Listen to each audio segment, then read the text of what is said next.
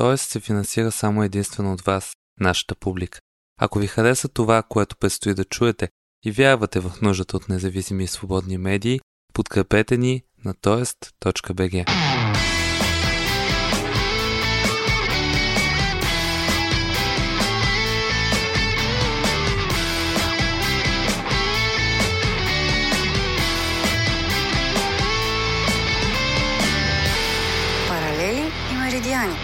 подкаст на Тоест.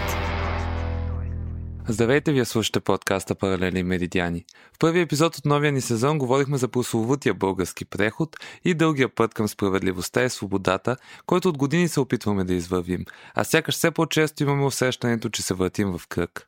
Повода да се занимаваме активно с тази тема е, че през сесента предстои да се навършат три десетилетия от падането на Тодор Живков и промяната на държавното устройство на страната. Промяна, в която успяха да мимикрират и демоните на миналото.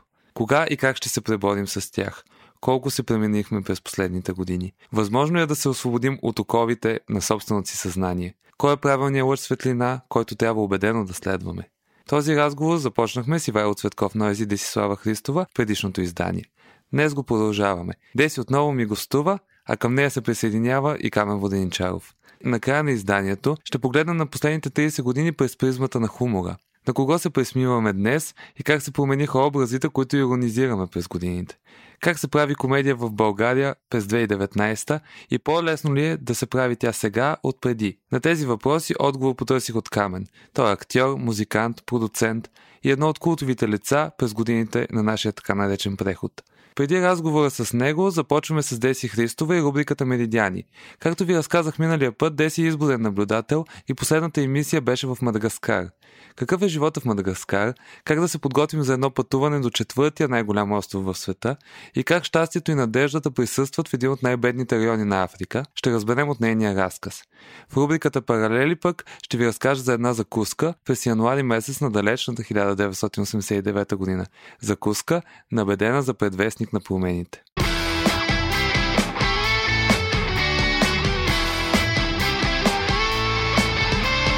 Паралели 20 януари 1989. Френският държавен глава Франсуа Митеран е на официална визита в България. По негово настояване Митеран се среща на закуска с 12 български интелектуалци. Голяма част от тях смятани за опозиционно настроени. На срещата присъстват Радой Ралин, Желю Желев и Блага Димитрова, които в последствие ще станат първата демократично избрана президентска двойка в България. Макар по спомените на участниците в закуската на нея да не се говори открито за смяна на режима в страната, поканата на Митеран се смята за подкрепа към дисидентите в България един от важните епизоди предшествал събитията през есента на същата тази 1989.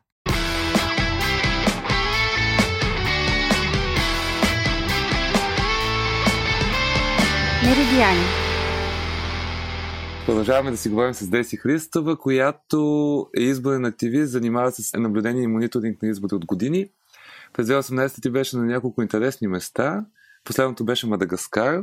Можеш ли да ми разкажеш малко повече за остров Мадагаскар? Едно наистина мистично място за нас, място, с което не сме много добре запознати.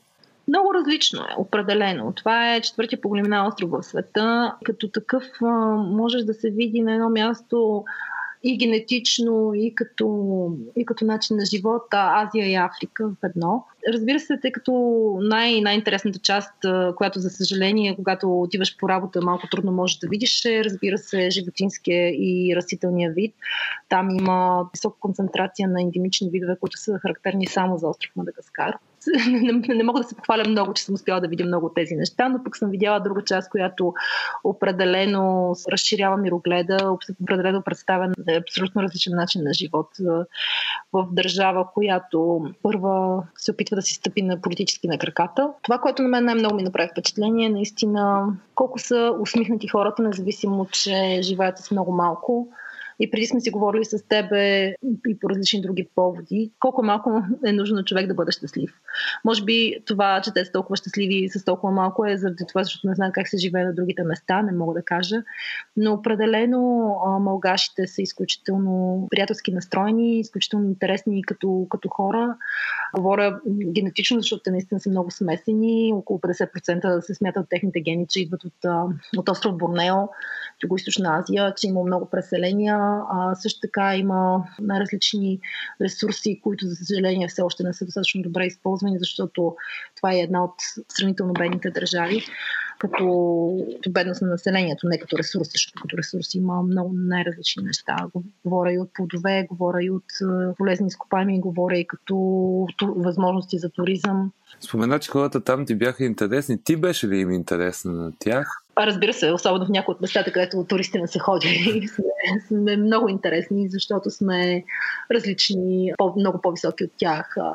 Също така, нали, те проявяват всякакъв интерес. Първо да те питат откъде си, второ да искат да се снимат с теб. В повечето случаи, когато пътуваш на вакансия, отиваш на, на места, където в повечето случаи се свързват с, с, викнали с туристи. Но на местата, където ходим, ние често се, се оказват малки селца, където освен по телевизията не са виждали европейно изглеждащи хора. Много хора се притесняват да пътуват до Африка, защото асоциациите с Африка са свързани с глад, с болести. Как се подготвя един човек за пътуване до там, особено в южните части, където се намира Мадагаскар, където положението пък е още по-далечно от нашето?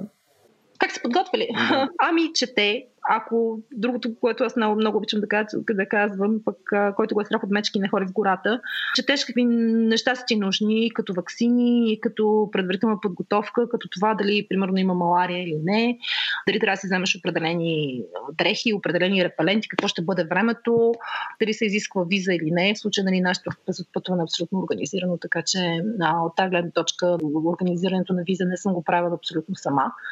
Но по отношение на вакцини, по отношение на подготовка, примерно срещу малария, на това да бъдеш достатъчно добре информиран. Но разбира се, това, което искам да кажа, че хората живеят както живеем ние. Може би би, би ни било малко по-странно, защото живеят наистина много по-бедно и с много по-малко, отколкото ние сме свикнали.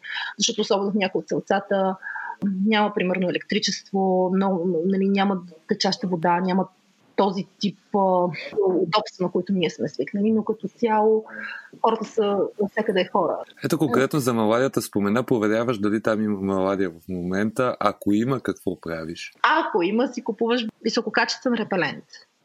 Репелент, който е с висока защита срещу така наречената там ДИТ, ако разбира се има лекарства срещу, те са профилактични срещу маларията, всеки си преценява, те са препоръчителни, не са задължителни, но всеки си преценява дали би се справил само с репелент или дали има нужда да също да се взема и допълнителни мерки, дали е дъждовен сезон или не. Другото, което е важно, тъй като нали, споменах някои от областите, има риск, примерно от хепатит, от предаване на някакви такива други болести всеки сам си преценява. Ваксините там не са задължителни по отношение на хепатит А и Б.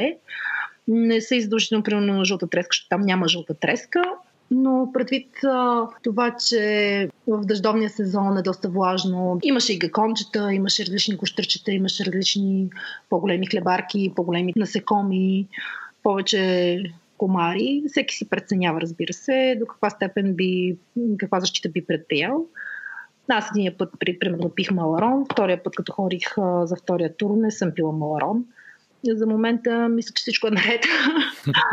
а, но цяло с а, някаква малка подготовка, мисля, че всичко би се развило по добър начин. Мадагаскар, а, за разлика примерно от Маврици, остров Маврици, който е на час и половина път с, с самолет, има туристи, но те все още се смятат по-скоро за авантюристи-туристи тъй като инфраструктурата за туризма не е толкова добре развита и пътищата не са толкова добре проходими за, за туристи. И разбира се, тъй като на много тези места ние дори не си даваме сметка колко сме разпознаваеми като чужденци. Трябва да се внимава с някаква местна престъпност, но това е навсякъде. В смисъл, това дори в България може да се случи. Ако си малко или много внимателен и добре подготвен по отношение на някои от медицинските рискове, които има и здравословните рискове, мисля, че Мадагаскар е едно изключително интересно място да се посети и изключително интересно място да се види. Ти пътуваш като наблюдател на избори там. В места като Мадагаскар и Непал, места, които определено са бедни, места, в които хората мечтаят за един по-добър живот, по-спокоен живот, в който базовите им нужди да бъдат задоволени. Свързани ли се изборите с такъв ентусиазъм и с надежда? Забелязваш ли го хората, когато отиват да гласуват?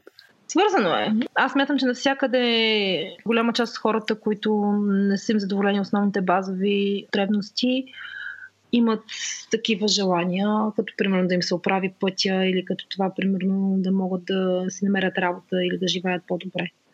Всъщност, за да мислиш за демокрация, права, за върховенство на правото, трябва коремът ти да е сит. И за правосъдие, разбира се. Тоест, преди ти е сит корема, малко трудно можеш да обясниш защо демокрацията, а върховенство на правото и всички тези копешки думи, които използваме, за да обясним това, че всички искаме да живеем в един малко по по-справедливо място, едно място, където има някакви основни правила, които някакси задават рамката на някакъв по-нормален начин на живот. Всякъде това е основополагащото. За да направим един преход и към разговора с Камен Воденичаров, отново във връзка с ентусиазма и с надеждата, ти като човек, който работи в гражданския сектор, който се е припознавал и защитавал много обществени инициативи през годините. Забелязваш ли ентусиазм и надеждата да присъстват още така, както присъстваха през 2013 година, така както, ако си спомниш, разбира се, uh-huh. са присъствали през 90-те години на миналия век. Жив ли е ентусиазма, жив ли е надеждата за едно по-добро бъдеще? Гражданското общество събудено ли е или поне може ли да бъде събудено ли е заспал един много дълъг зимен сън? Няма еднозначен отговор на този въпрос. Смятам, че най- най-ярко си спомням, разбира се, 2013-та, първо, защото хронологично са най-близко във времето, второ, ще 90-те години, тогава моето смислене на нещата не е било същото по никакъв начин, пред, предвид а, участието ми, разбира се, възрастта, на която съм била. Не мога да ти кажа дали може да се случи същото, което е 97-ма и, а, и след това се е случило, разбира се, имаше и 2010-та протести, имаше и периодично за различни каузи. Мисля, че енергията на протестите не е загубена, но определено не е същата и се свърши изключително много мръсна работа по подмяна на на протестите и подмяна на протестирането като начин за извоюване на определени позиции. Това е единия проблем. Другия проблем, който виждам в, в тази насока е, че след протестите ние не се умяваме да капитализираме отстъпките, които получаваме чрез протестите и след това да защитим смислени позиции с различни доводи и да продължим тази а, много тежка работа, която идва след протеста, в който примерно ако искаме законодателна промяна или искаме някаква друга промяна, ние наистина да я изстрадаме и да защитим и да, я, да, да работим за нея. Гражданско общество, противно на всички твърдения, колкото и да не е развито в България, има. Тоест, ако нямаше и тези граждански организации, тези граждански гласове, активисти, мисля, че нещата ще ще да бъдат още по-зле.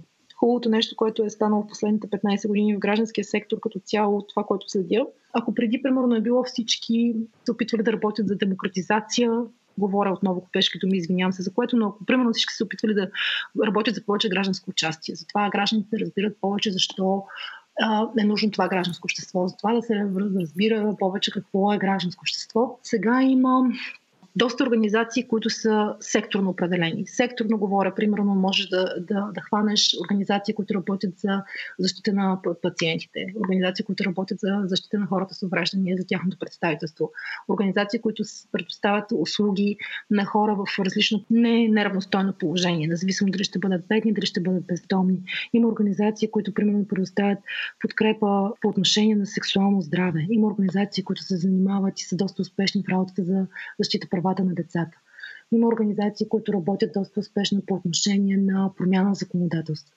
Дали ще бъде промяна на законодателство и подобряване на законодателство по отношение на достъпа до, до информация, до публична обществена информация, дали ще бъдат такива, които ще бъдат свързани с промяна в начина на действие на лични конституционни правила или такива правила, които са свързани с начина на разработване на законодателството, а определено има едно знание и едно, едни експертни познания, които, са, които вече са на много по-различно ниво. Разбира се, това не е в никакъв случай еднозначно. Има все още много предизвикателства и проблеми. Има проблеми по отношение на участие и на доверие в гражданските организации, в гражданския сектор. Все още има едно такова силно неразбиране на това какво е доброволчество, какво е дарителство, как ти, примерно, би си дарил своето време без да имаш някаква полза.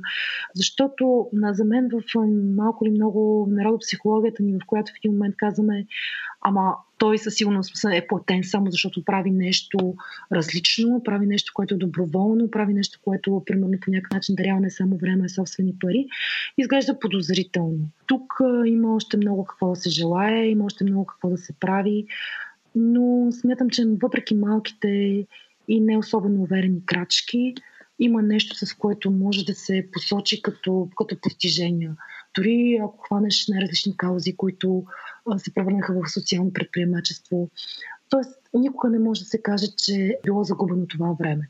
Може да съжаляваме, че просто не сме използвали различните възможности за повече и че по някакъв начин позволихме на по-търпеливите и на много по-силните, но говоря силни не само като финансови позиции, но и на много по-добре организираната част да подмени протеста всички протести всъщност, защото по някакъв начин смятам, че и в нали, предишните протести, ако дори да не е имало толкова силна кампания и нали, не е имало възможност да се използват толкова добре медиите като лост и то точно тези завзети медии като лост срещу активното гражданско поведение, сега определено много успешно това се случи. Дискредитирането и дехуманизирането на, на, на, граждански активизъм за мен е най-плашещо, защото много често се стига до там, че дори такива светли лъчове гражданска активност се умножават по нула благодарение на, на доста активни медийни мероприятия. И накрая, ако можеш да опишеш с една дума това, което ни е необходимо или това, което трябва да се случи, за да можем всички категорично да кажем, че прехода е свършил. Справедливост? Благодаря ти, Деси. И аз благодаря. Камен Водиничаров е един събеседник, който аз няма нужда да представям, но мога да те помоля ти да се представиш няколко думи. Здравей, благодаря ти. Ами, какво да кажа? Едно софийско момче, израснал в центъра на София, с добри относки, възпитан, но понякога и хулиганин. Участва си в Каналято и в Куко, наистина културни феномени от 90-те години, донесли много смях и радост в едни тежки времена. Кога е по-лесно да се прави комедия? Тогава или днес? Струва ми се, че през 90-те години беше по-лесно да се прави хумор. Имаше повече ярки образи. Хората бяха много по-чувствителни и много по-искрени. Днес като че ли следствие и на кризи, и на медии, и на социални мрежи някакси уж сме по-отворени, но ми се струва, че обратно хората са капсулирали, стани малко лицемерни върна се от социализма едно много тъпо нещо, което е а, едно пишем във фейса и говорим пред другите хора, друго а, в приятелския си тесния кръг, което а, не е готи при нас, никога не е било така. А социалните мрежи ли са виновни за това според теб? Или те просто са една платформа и други процеси са довели до това?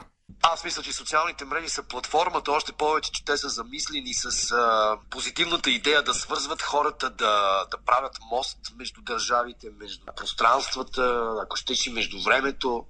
Но се оказа, че а, те станаха оръжие в, а, в ръцете на много лоши хора, на хора, които се занимават с пропаганда, с промиване на мозъци, с а, промяна на общественото мнение, а, с хакерство, но в а, онзи негативния му, лошия му вид.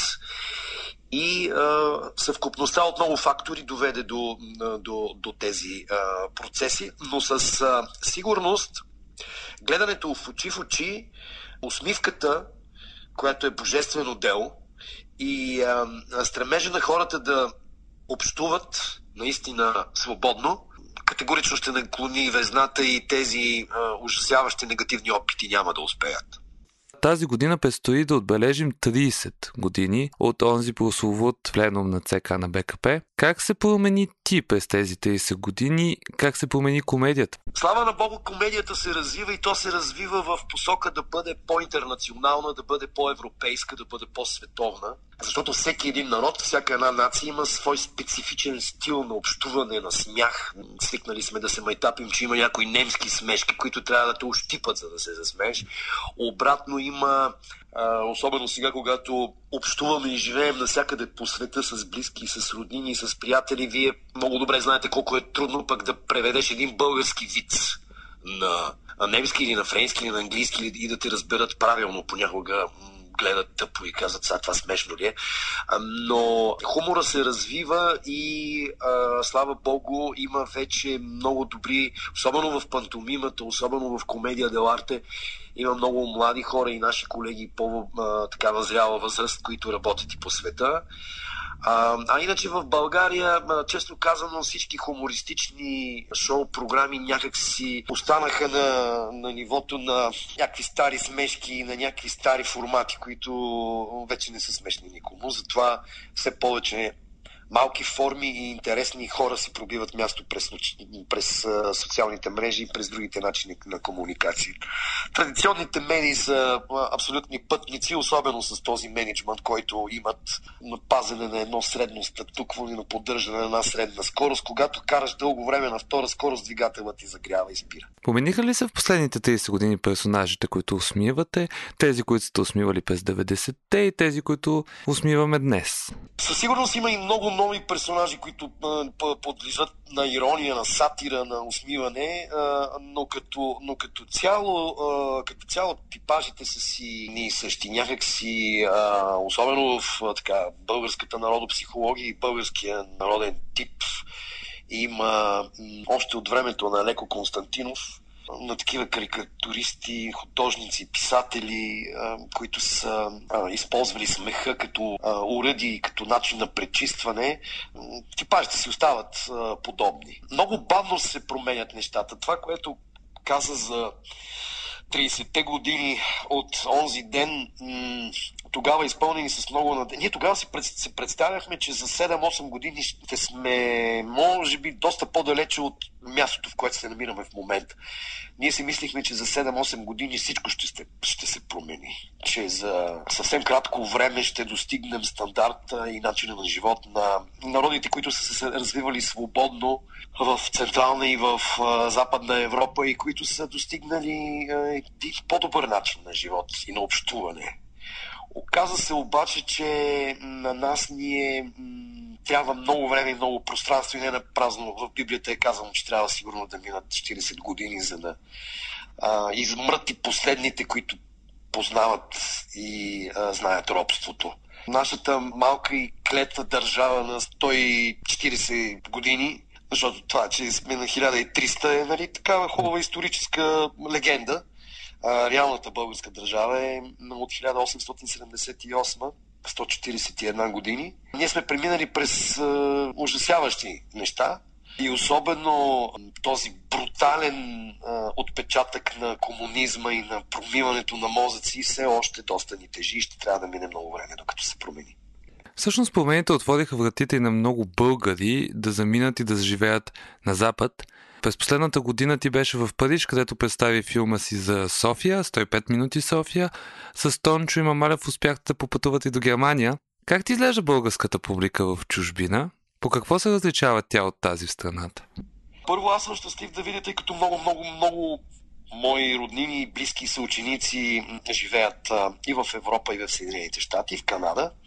Радвам се да видя, че за тези години българите в, по света се стабилизираха, намериха себе си, адаптираха се. Една голяма част от тях са на добри позиции, развиват бизнеса си, обучават децата си добре, грижат се за това да се развиват и да бъдат в света и да бъдат в първите редици ние си говорим, че в крайна сметка нашата публика е в, в Европа и в Штатите.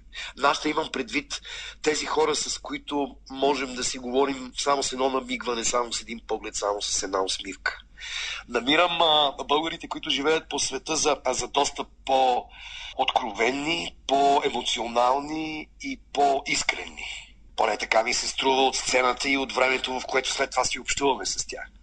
И, и, и много се радвам, че а, много българи, разбира се, не всички, но то няма и как да бъде така, а, се, се, се развиват добре и са си намерили своите нови родини. Камен Воденичаров, актьор, режисьор, музикант и един от позитивните герои на нашия така наречен преход. Благодаря ти за този разговор. Аз също много благодаря и поздрави на всички.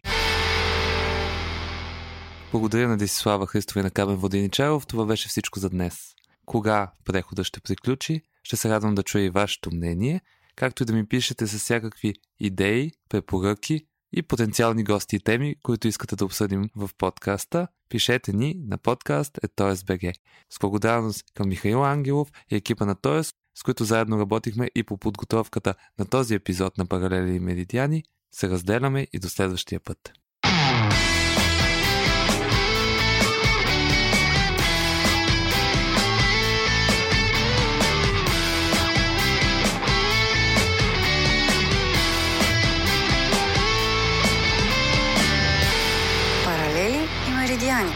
Подкаст на Тоест.